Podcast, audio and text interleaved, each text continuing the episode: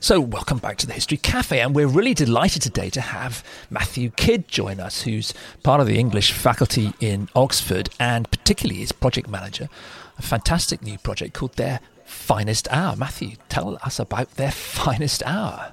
Well, thank you. Yes, so this is a digital history or digital archive project based at the University of Oxford, but we're funded by the National Lottery Heritage Fund.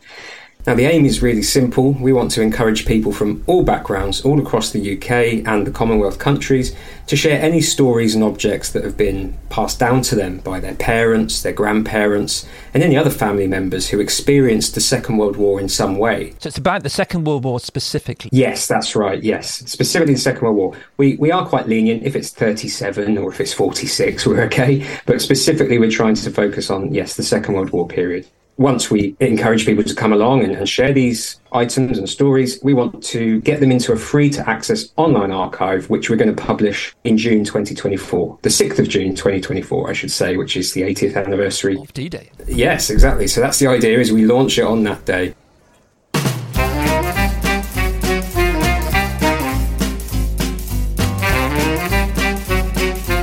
Hello, good to see you at the History Cafe. This is where we come to talk about historical stories everyone knows. We want to try out some new ideas. I'm Penelope Middelboe. And I'm John Rosebank, and we're revisiting stories that have got stuck in our collective memory but just don't look quite right to us. So get yourself a coffee, pull up a chair, and let's see what happens.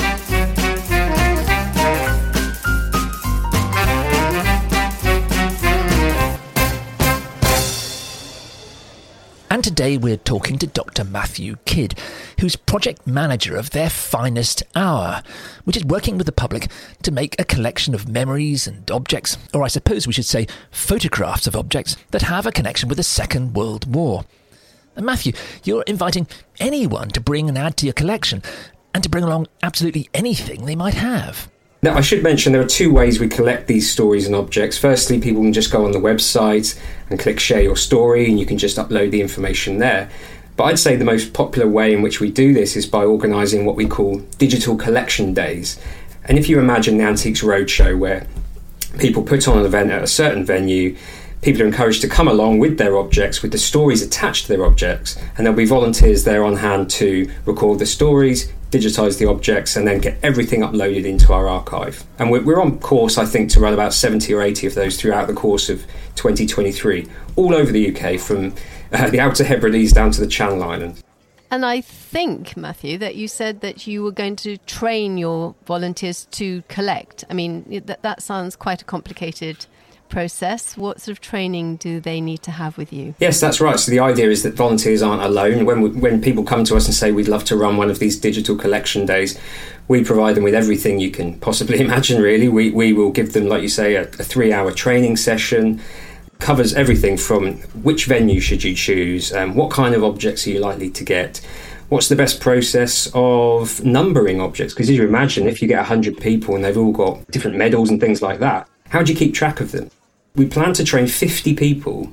Um, we've actually already trained 107, with about 16 more today, actually, in a couple of hours. So the demand is out there for these kind of things, and we're just really excited to be able to get people from across all walks of life in all different parts of the country involved. So these are people who've just got who've got in touch with you and said we'd like to hold a gathering in a village hall or actually go out and look in our local area for these? Yes, that's right. So the idea uh, initially when we put the call out, we sent mail shots, advertising, social media, you name it.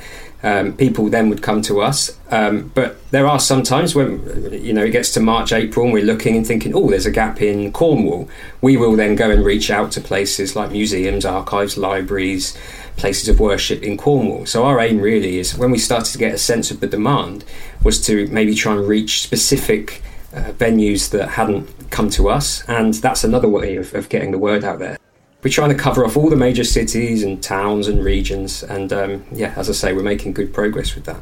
So you have a website that people can get in touch with, which we need to tell people about, don't we? Yes, very simple to remember. Theirfinesthour.org that has everything you possibly need to know. There's a form that you can fill in to sign up as a volunteer. You can see what events are coming up in your area. You can subscribe to mailing list, and of course, crucially, you can go on, submit your stories, and upload photos of any objects that you have. You're going to get all kinds of stories, though. I mean, we were just in a West Country town just the other day and uh, went into the local village church, which had been bombed during the war, very badly bombed. And the guide told us, ah, well, they bombed it with incendiary bombs because uh, they wanted to keep the church tower standing to use as a marker. So the Luftwaffe deliberately dropped incendiary bombs to destroy the church but leave the tower there. Now, I think if you know anything about the way the Luftwaffe was working Second War, that is um, kind of probably unlikely, but that's a, that's a local story that's grown up and it's become a local thing that they tell everybody who goes into this particular church. And you know, sorting out that kind of local story, which is lovely and colourful, but probably not accurate, sorting that out from what might be accurate, well, that's an interesting process in itself, isn't it? It is, and part of the training we say this. As you imagine, some people who are maybe local historians, family historians, very much work on the basis that you need to correct everything.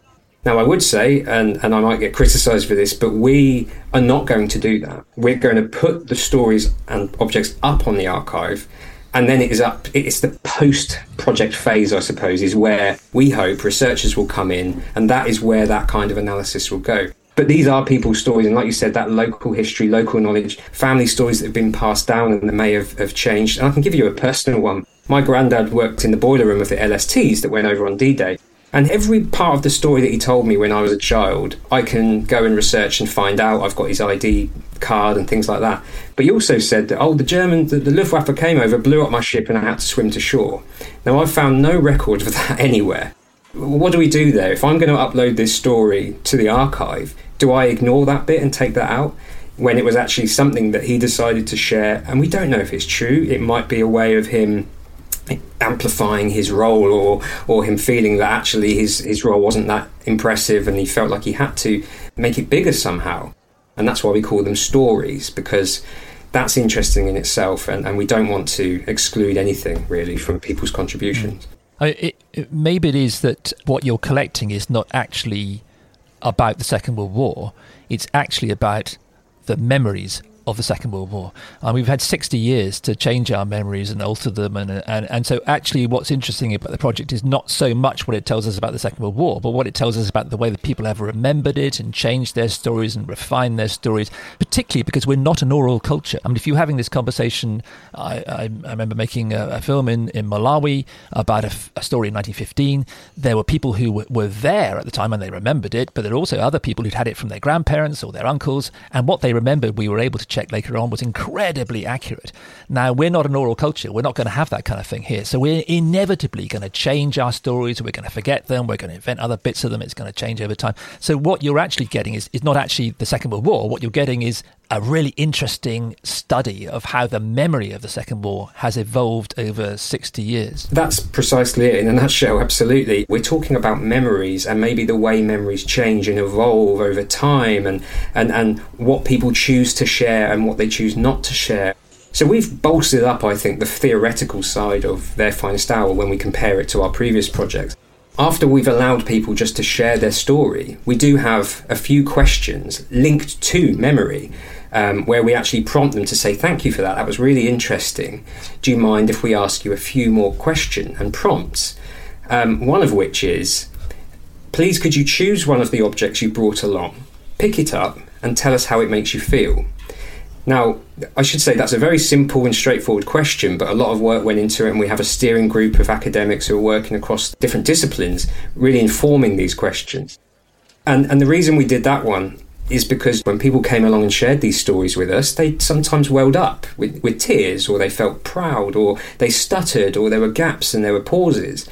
All of that goes if you just try to write it as a factual thing. And so we've asked these extra questions, and we've got some really, really fascinating responses. And maybe we can talk about that a bit later, where I've I've kind of given you a quite an unscientific list of some of the words that people have come up with in response to that question. Well, um, tell us. I mean, what? what? Yeah, tell us now. sounds fascinating. well, you can imagine. I mean. The, the, objects were things like so. So if, if somebody came and told you a story and, and they shared it without being prompted, often they would contextualize it. So, for example, I told you about my granddad earlier and I mentioned D Day. So I'm talking very much about him, and I'm talking about his place in the, the war, the collective experience of the war. And I've obviously gone away and learnt about D Day and things like that.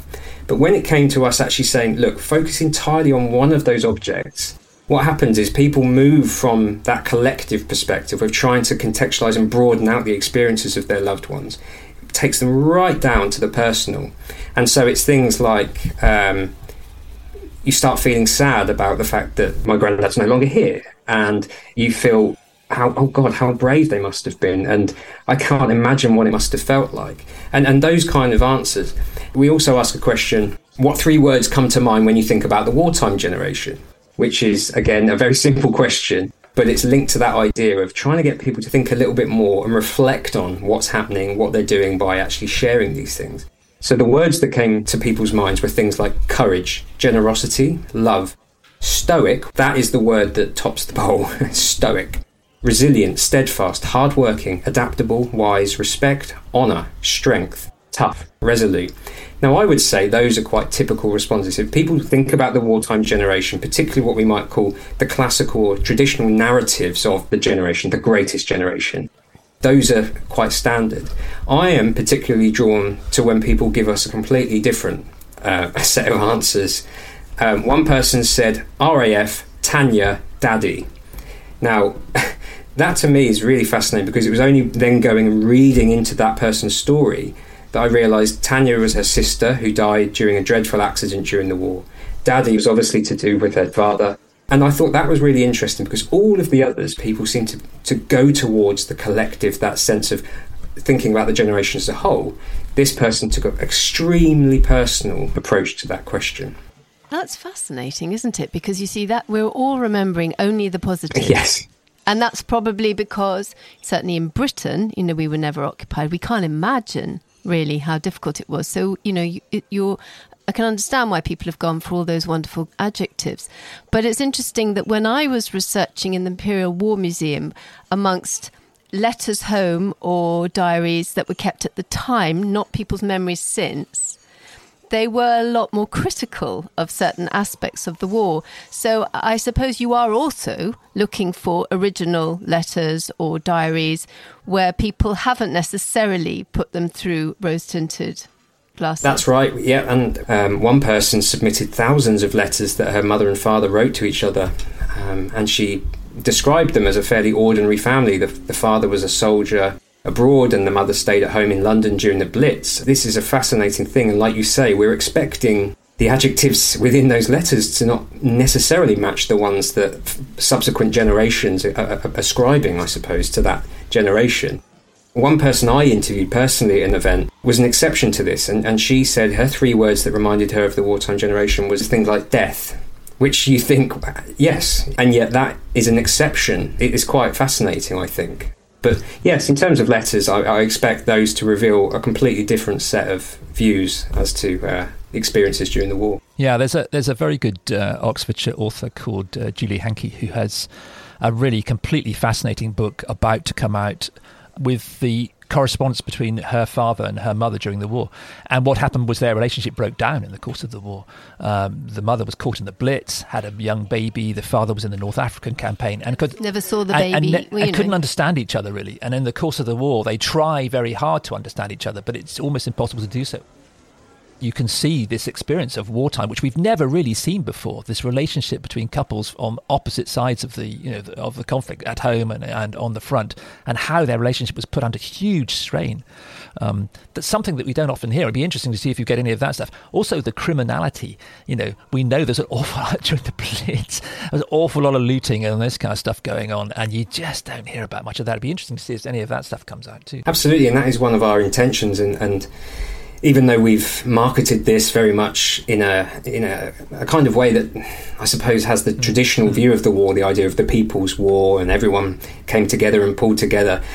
We're conscious that there are revisionist views and that have challenged that uh, view, and part of the reason we're interested in this, and, and we're going to spend a lot of time analysing the things that come in, is because we want to see that do the memories that the ordinary public retain or, or, their views of the war, does that correspond with that People's War idea? And then there's obviously a lot of research to be done on Where did that come from? Because I think a lot of work, like you said, there's a lot of great academic work on things like challenging the People's War idea about looting and, and crime but how much has that seeped into public or collective consciousness? Yeah, really interesting. I mean, the the, the objects are interesting. I mean, you know, uh, uh I have a um, RAF flight suit. I think comes from the 1950s, in fact, and we know who it belonged to. We know that he was a jet pilot. He was, in fact, he was in a big air collision over Berlin and crashed there and survived. Um, but the object doesn't tell me anything. You know what I mean? It's just, just a flight suit and the rest of his rest of his uniform. Um, I'm kind of slightly with Picasso on this. You know, Picasso said of museums um, that they're all lies. You know, just objects on their own don't really tell you anything. It's it's the stories that go with them and seeing how they were used and so on. So I'm interested in in in how you're going about using objects, how objects can actually in themselves tell us anything, or whether it is that it's it's the emotions and the stories they provoke that you're really interested in. Yeah, no, that's that's true, and I think that's the reason we decided to have set questions for the first time on this project. And I should say, my colleague Dr. Stuart Lee has worked on these kind of initiatives using the same model for 15 odd years. Um, I think this is the first project of its kind that, that we've done where we actually prompt people, and I think that's for the reason you just stated there is if we just get a photo of, you know, an RAF suit or something like that, unless we actually also get people to talk about it, what it means to them. Um, but even things like where do you keep it? I think that's an interesting question. Some people would have their granddad's war medals up in a in a nice frame, mounted up on the wall. Some people say, "Oh, I just came across it in the loft." And we find that quite interesting as well. How do people retain these? Where do they retain them? How did you find out about these things? Did you go off and do the research, or you just remembering what your mother or father told you? And, and like you say, unless we also interview people and get people to actually verbalize these things, the object in and of themselves don't tell us a great deal. With one with one ex- exception, I think from a I suppose a, a quantitative analysis of what we get, I think that can tell us something, and it might be to do with the way we market the project. But if, for example, I don't know, a, a, large percentage of what we get focuses on the military side of the conflict. So imagine that the, the, the bulk of materials that we collect are war medals and um, military paraphernalia and things like that. I would personally not be disappointed because this is a war, but I have tried very much, and we as a team have tried very much to try and encourage um, people to think much more broadly about the conflict. So it wasn't just men involved, uh, women were involved. Women weren't just involved in the auxiliary service and things like that, but w- women just had to sometimes um, manage the, the, household budget and things like that. Now, we take a very inclusive view of what we want to collect, and we do sometimes have to struggle and try our best to encourage people to share those stories as well. I think you can tell a great deal if, for example, at the end of the project, if we have a thousand objects, I think it would tell us about, in public consciousness, what their view of war is. Is it a male military thing only, or do they also understand that on the home front there was a very different side of things? It's really important that you get that message out there that you want to hear, even if they haven't got much of an object. You know, we always told that people made coffee from chicory. I still want to know, and dandelion. You know, that sort of what happened in the home. Yes, and I would say that's why we go for that two pronged approach of stories and objects because people often laugh at me because when I do the training, I say I I am so inclusive that I want people to come and share with us that they're grandparents didn't say anything about the war. Because you know i'm sure yeah. both of you know that oh he didn't talk about the war. Oh she didn't talk about the war is a very very yeah. common experience. Now i want our archive to reflect the totality of the war experience. So if we're going to do that we would like stories of non-stories if you see what i mean. And, and it's very hard to encourage people to log on to our website type in he didn't tell me anything and then log off. But that would be a true representation. Um, and like you say, actually, there are so many things that won't, won't have been kept because I suppose the traditional view of the war was that more masculine male side of things. And like you say, things like, I don't know, someone totting up the shopping list and things like that wouldn't have been seen as something that today would be fascinating to see.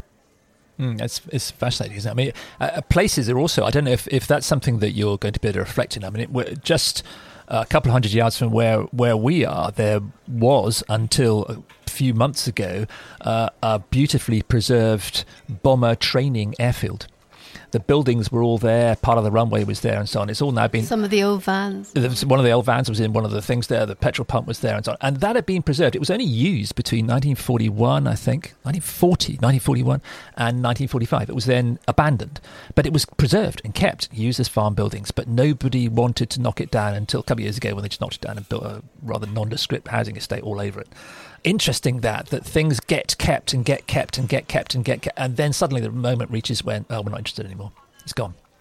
Yeah, and that's exactly it. And we're, we're worried with things like, um, particularly if you keep things in a loft or, or, cupboards, when somebody dies or when you move house, these are things are really at, at, risk of being lost, and that's why we're we're so keen to get as many. But it's interesting you mentioned buildings. We had an email recently from someone that says, "Oh, by the way, I've still got this Anderson shelter in my garden," Now it's quite hard yeah. for us. They can't bring that along to an event. Um, I suppose they could take photos of it and upload it, but it's things like that that's making us think, oh god, yeah, we hadn't really thought about that. And secondly, something um, is how many memoirs have been written. Now, I don't mean by people that lived through the war. I mean people that have gone away and decided to write the story of their parents and grandparents, and in some cases self publish it through Amazon. And so we're yeah. getting a lot of pre ready made written stories, very detailed. And we hadn't really anticipated that. Perhaps we should have. But it, that's again quite interesting, especially when it comes to research and analysis, comparing that narrative with somebody who spends 10 minutes on their lunch break typing up the story of their granddads uh, into our archive. So, anyway, that, that's a couple of surprises we got that um, we hadn't anticipated. When we were trying to do some edited diaries around the, the Second World War, they ended up being really quite educated, privileged people, people who saw themselves as writers or people working for the BBC or politicians, ambassadors. That's not bothering you. You're finding actually that what's coming up now it's across the social range is is much more than has been known about. Yes, and I, I should say my my background is, is in that history workshop tradition. So I've been really keen to, like you say, to diversify the kinds of stories and, and objects that um, are coming in, uh, in, terms of class and social um, groupings and things like that. I, to be honest, I'd say that yes, from my early analysis, and it's quite tentative at this stage, is that yes, we are getting a, a, nice diverse range of experiences, not just in terms of social class and things like that, but also regionally as well, all over the UK. Um, some from Canada, New Zealand, um, and Australia as well. You get a really interesting view of war when you step outside Britain. That's something that, well, you hope to get, I guess. That's quite difficult to achieve, isn't it, to get a worldwide perspective on this thing? Yes, it's a very ambitious thing. We haven't done it before in previous projects. Um, we did set ourselves that ambitious target of saying that we're not just focused on the British experience, whether that's on the home front or through British soldiers and, and service men and women, but we're actually encouraging people whose grandparents fought in, for example, the Royal Indian Army and uh, in, in, all Commonwealth countries. And I'm pleased to say that actually in September we're hoping to have one of these events at the National Sikh Museum in Derby. We're working with the UK Punjab Association and various other organisations um, linked to things like South Asian Heritage Month to really get the message out there uh, amongst those communities and encourage people, like you say, who contributed so much to the Allied side uh, of the war effort. Do you think, from your initial kind of stories, that this really is beginning to challenge some of those common myths that were, as we know, created during the war for all kinds of good reasons? Um, about you know the the Blitz spirit and the threat of Nazi invasion, all these kind of things that we know were circulated at the time for very good reasons and have stuck in the collective memory. And it's very very difficult for historians to dislodge those things and say it was more complicated, it was more refined, subtle than that. Do you think your results are beginning to go there and beginning to create a more rounded picture? Just I think so, and I think so in, a, in an interesting way because I think the actual objects um, that we're getting, particularly written things like m- memoirs from the time, letters, those kind of things, seem to be challenging even what their subsequent uh, generations, their relatives, their grandchildren are actually saying about them. So I think that's where there's a disconnect there, actually, and I wonder if. Yeah some of those more revisionist perspectives of the People's War idea might be validated, I think, by what we're finding. Yeah. And, and we'll make oh. sure to put some details on our website yeah, too so will, that people can know where to really look. Great. So, Such a good idea. Matthew, thank you so much. It's been absolutely fascinating talking to you. Thank you. Thank you.